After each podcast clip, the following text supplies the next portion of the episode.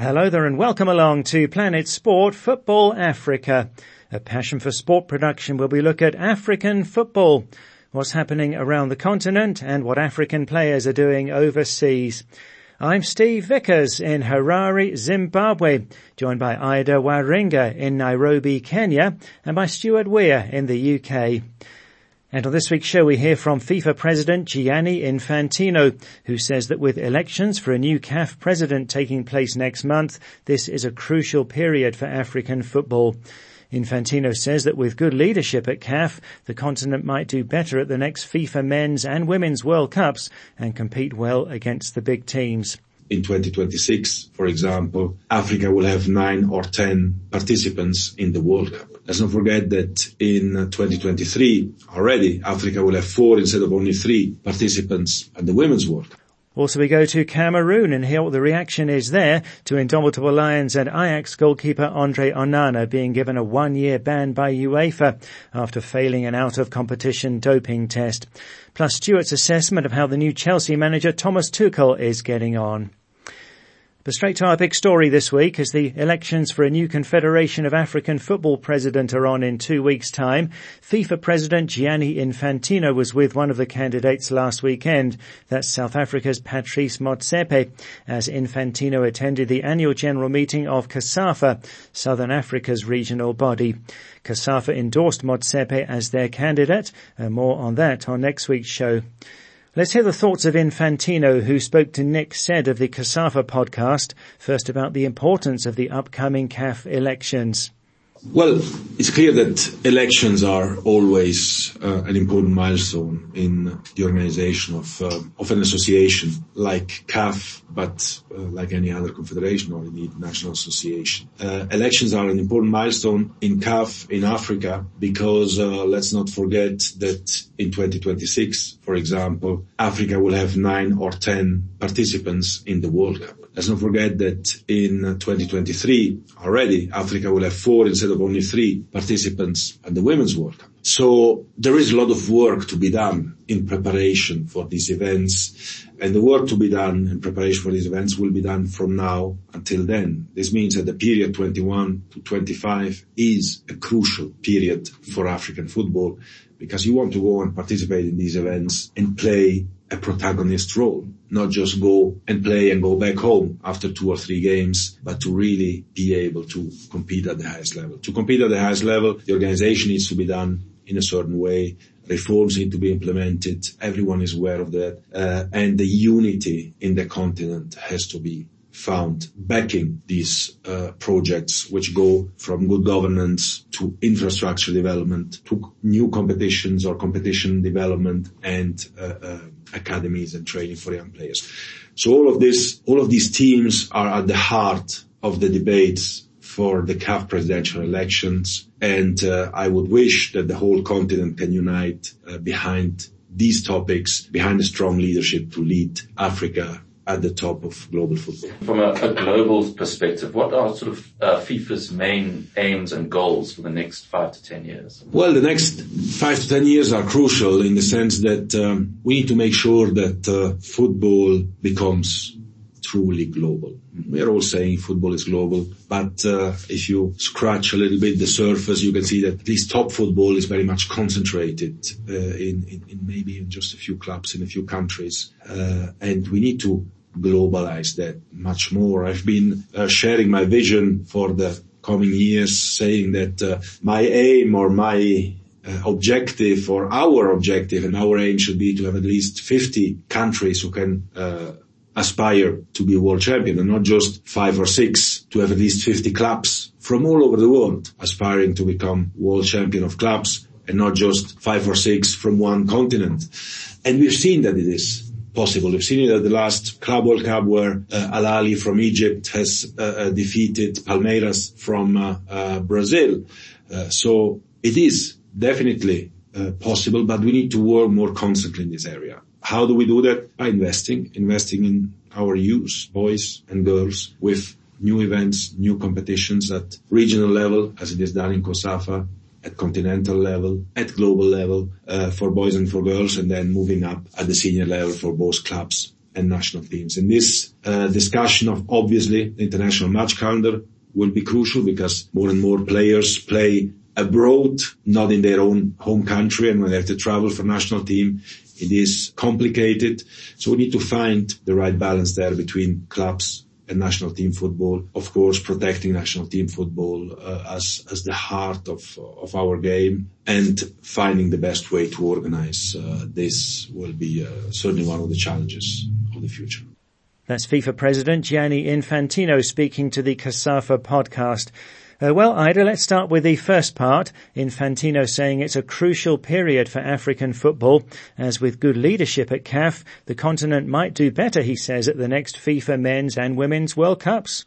Well, Infantino's comments are quite interesting, Steve. And, you know, allow me to get into the technical, at least before I get into the political, you know.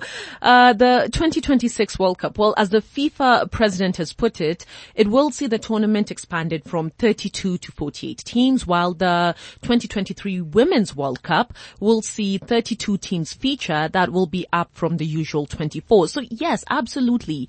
It is a great opportunity for Africa with additional participation and for some countries to, you know, maybe even come out and really establish themselves. But I would like to pick point with something Infantino said that I personally thought was very telling.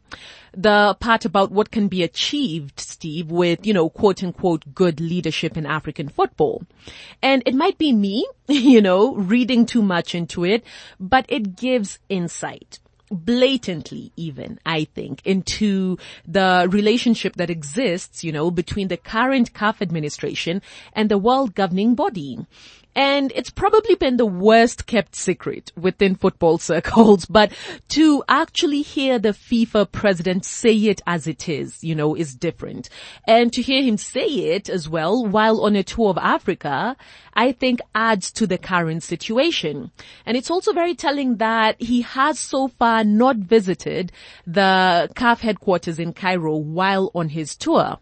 But Steve, going back to the football, well, increasing the number of African teams, while a good idea, isn't the solution. It's bettering the structures that will improve the ecosystem that surrounds football in the continent. Because while the number of African teams will increase, don't forget, so will others from other confederations as well. So it's about the leadership ultimately. It's about the organization, you know, and not constantly dealing with corruption and drama, you know, that's around top leadership because that's how the last few years in African football have felt because then it becomes more of a circus, Steve, and the continent loses its credibility. People don't take African football seriously, you know, but as I've always said, it's not that these similar situations don't happen in Europe. Not that they don't happen elsewhere, but the reason it rarely looks as bad is because there are existing structures, you know, that take care of the player first with everything else coming after. Yes, very interesting and some deep issues there. And uh, being FIFA president is a highly political business. Infantino said there that he wants football to be truly global and that rather than the situation now where five or six countries have a real chance of winning the Men's World Cup, he'd want a situation either where 50 countries could aspire to be world champions. Well, it might not be the most realistic, you know, with, um, you know, 50 countries, but look, I definitely get it. It's about the tournament benefiting from higher levels of competition from more teams. You know, you remember, Steve, what the likes of Iceland, for example, did at the Euros and even more recently, Madagascar at the Nations Cup. That's what it's about. The underdog coming up. Ultimately, it does add to the magic. It's no secret as well, Steve, that the current FIFA administration has showed that Africa is quite high up on its priority list and Infantino's comments on stronger participation from the continent at the global stage, at least to me, isn't a surprise, you know. Recently we saw the world governing body setting up offices in Congo and in Rwanda to add on to the ones already in South Africa and Senegal, you know, regional development offices. And let's also not forget forget, Steve, that when Infantino came into power back in 2016, the FIFA Forward program was one of his main pledges. Now, this has seen distribution of finances to different FAs, football associations, increase almost fivefold, you know, from Blatter's time. And interestingly, this is despite revenues for the World Football Governing Body staying more or less constant, you know. And um, CAF, of course, is FIFA's biggest confederation with 54 countries. But Steve, with that said, there is still a huge number of African FAs that can't access these funds, you know, because of mismanagement and lack of accountability.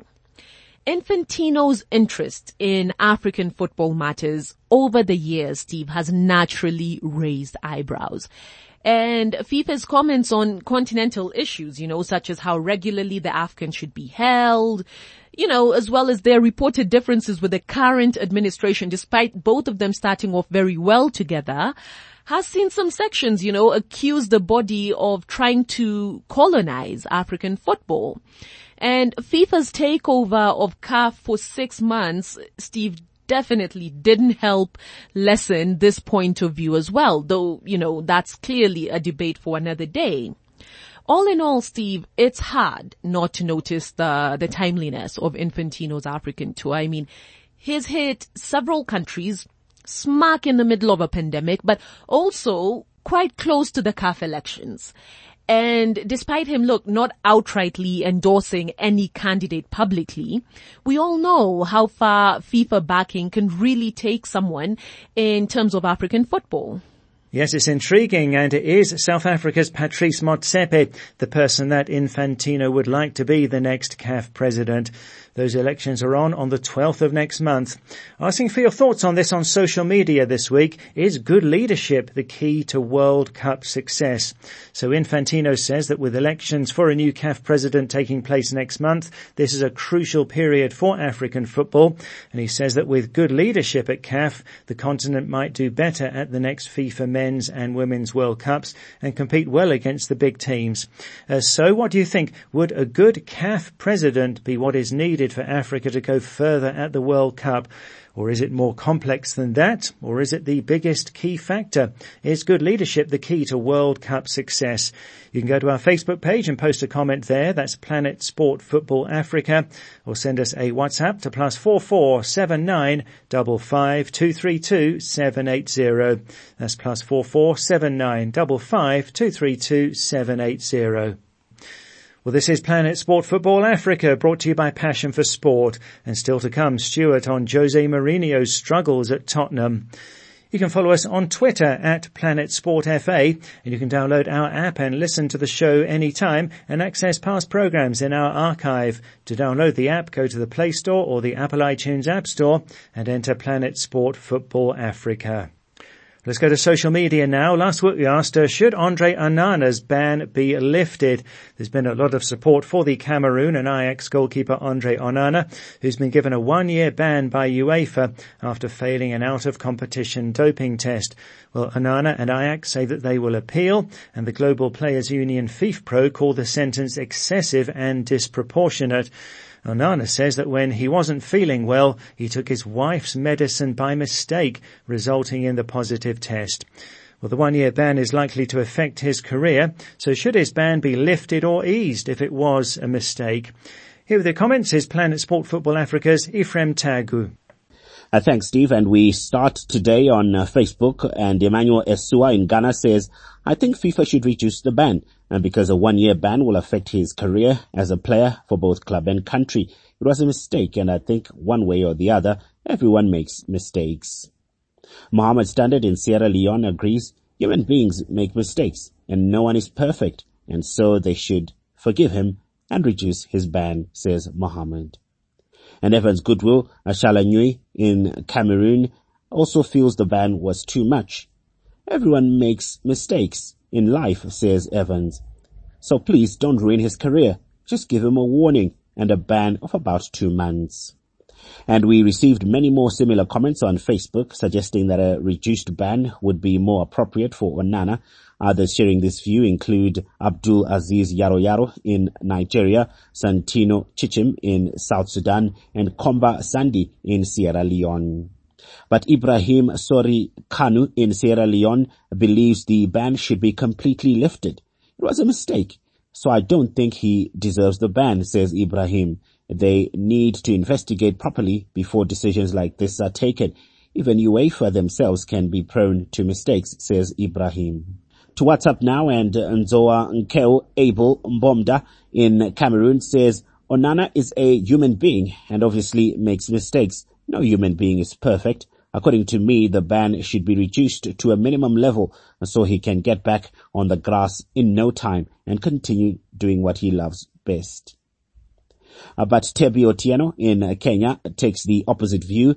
The fact is that Onana failed an out of competition doping test, says Tebi. He's an adult who knows that any medicine needs prescription by a health professional. His argument, according to me, is not valid. Let him face the law. And Jerry Nigeria agrees. How are we going to believe it was a mistake, says Jerry. Let the appropriate measures be taken. Meanwhile, Shamsu in Cameroon says this, if you are feeling discomfort, you should contact the team doctors, but Onana did not try, yes, so UEFA is right. That's drug abuse. But a one-year ban is too long, says Shamsu. We always welcome your voice notes here on Planet Sport Football Africa, and here's Moses in Malawi. I wouldn't say they should lift the ban. I would say let him face it so that he can give a lesson to other offenders who knows that the law applies to every person.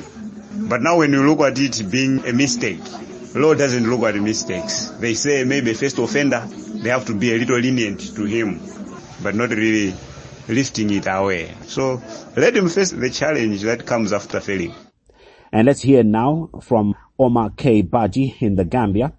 It's unfortunate that he said he has mistakenly taken his wife's drugs I'll prefer him to be given a fine over a ban and then be given a serious caution by his team, both his national team and then of course um, the club. And now here's Hospai Sipatela in Zambia who believes Onana should be given some counseling and sympathy after his mistake. I think the ban should be lifted and just give him chance and cancel him. They should also have sympathy on him Maybe if he's banned for a year, would he find a place again at Ajax? And really if he's saying the medication that he took was for the wife, they should not ban him for a year. That would be a very hard punishment for him. And Arinaitwe Emi in Uganda agrees with Hospai. His clear reason that he took his wife's medicine by mistake as he was not feeling well is justifiable and can be pardoned, says Arinaitwe. Everybody who's ever been unwell at some point in time knows that you may fail to differentiate between medicines. And we've had many other similar comments on WhatsApp uh, sympathizing with Onana and hoping for a reduction of the ban. Among those sharing this view are Elia Maige in Tanzania, Francisco Dodoma in Malawi, and Modu Pabi Baji in the Gambia. And we'll leave the final say for this week to Muyinga Maimbolwa in Zambia. It was a very harsh verdict, says Muyinga. Onana has always been a model professional for club and country and should surely be heard. I hope the ban will be eased to serve as a caution to future would-be offenders. So there you have it, uh, Steve. Uh, some of our correspondents believe Onana needs to abide by the letter of the law and accept the one-year ban but the overwhelming feeling this week was that the ban is too harsh and should be reduced.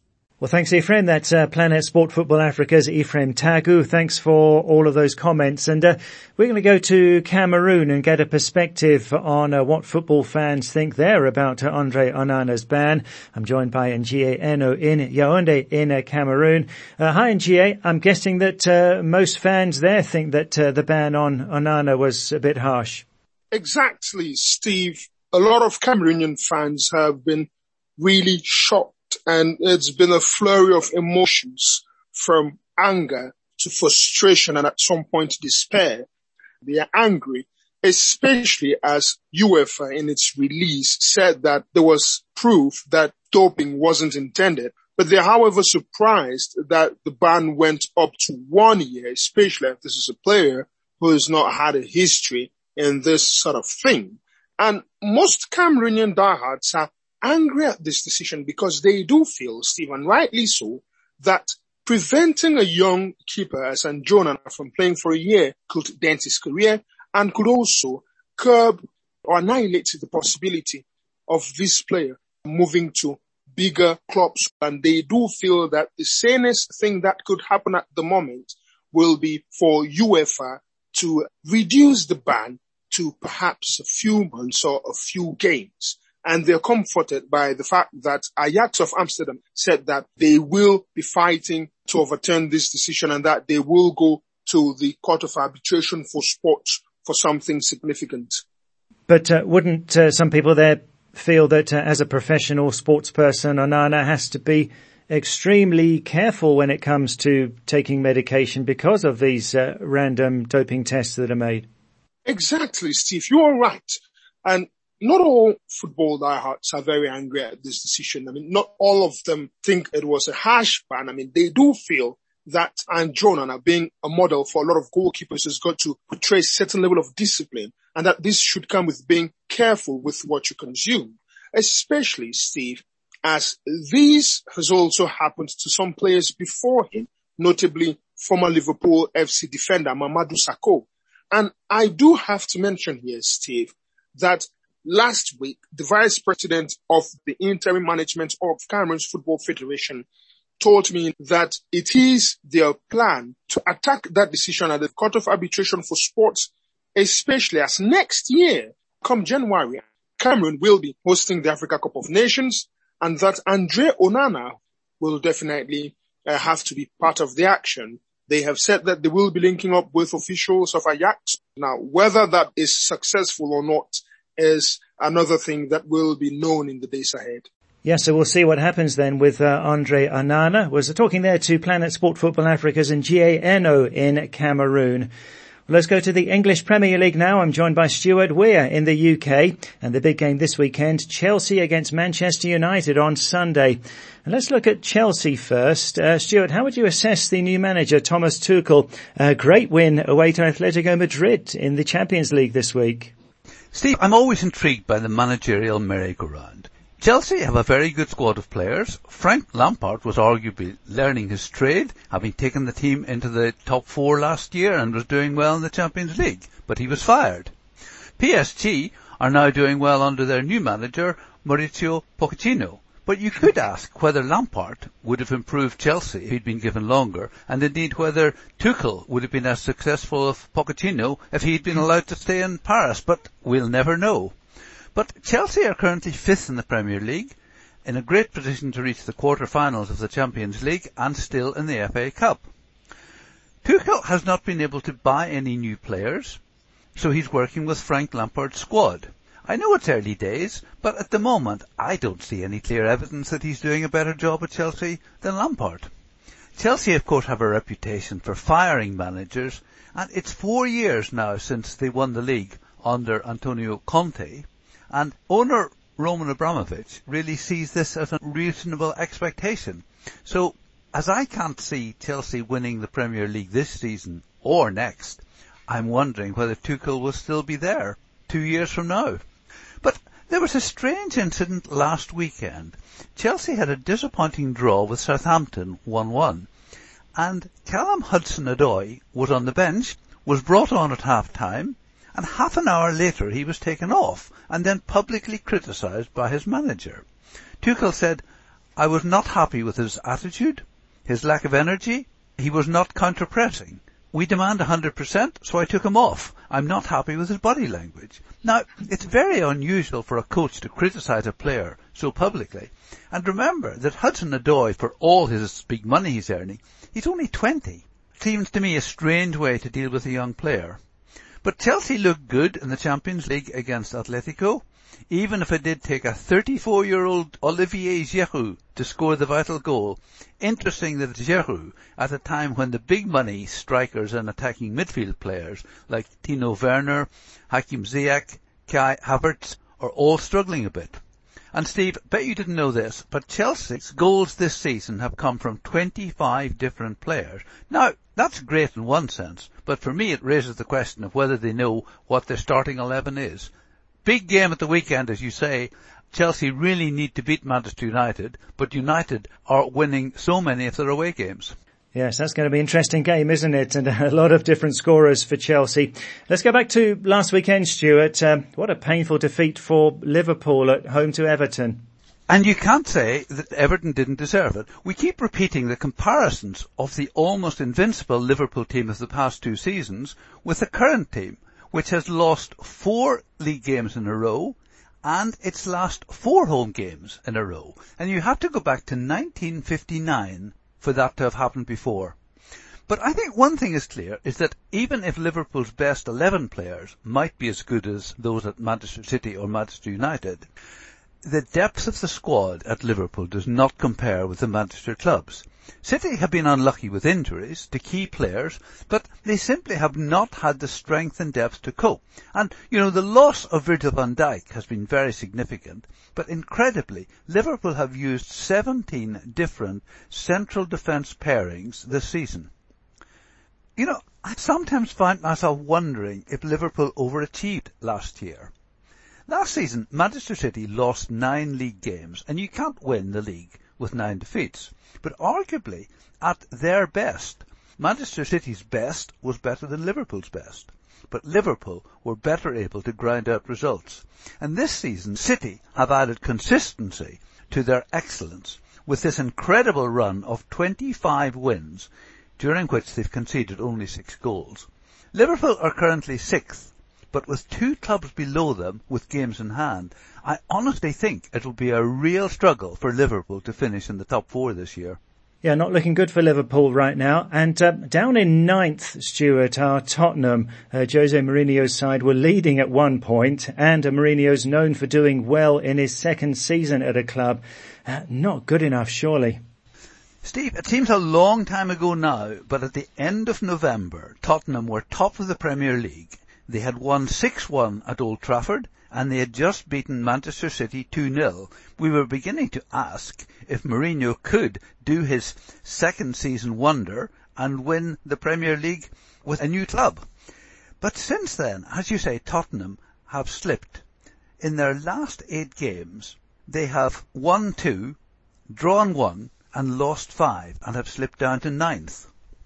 Now, Mourinho has previously managed Porto, Chelsea twice, Inter Milan, and Real Madrid, and finally Manchester United. He's now been in charge of Tottenham for 50 league games, and his win percentage is 46%. That is significantly lower than at any of his previous clubs. At Chelsea and Real Madrid, for example, the percentage was over 70%. So, people are beginning to wonder has he lost his way? His behaviour seems strange at times saying after games he's very pleased with how his players performed when blatantly the team is not playing well. He's paid big money for Gareth Bale on loan from Real Madrid, but has then only given him two starts in the Premier League.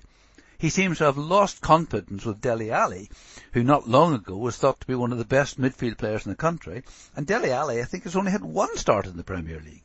He just seems to have lost confidence in him completely.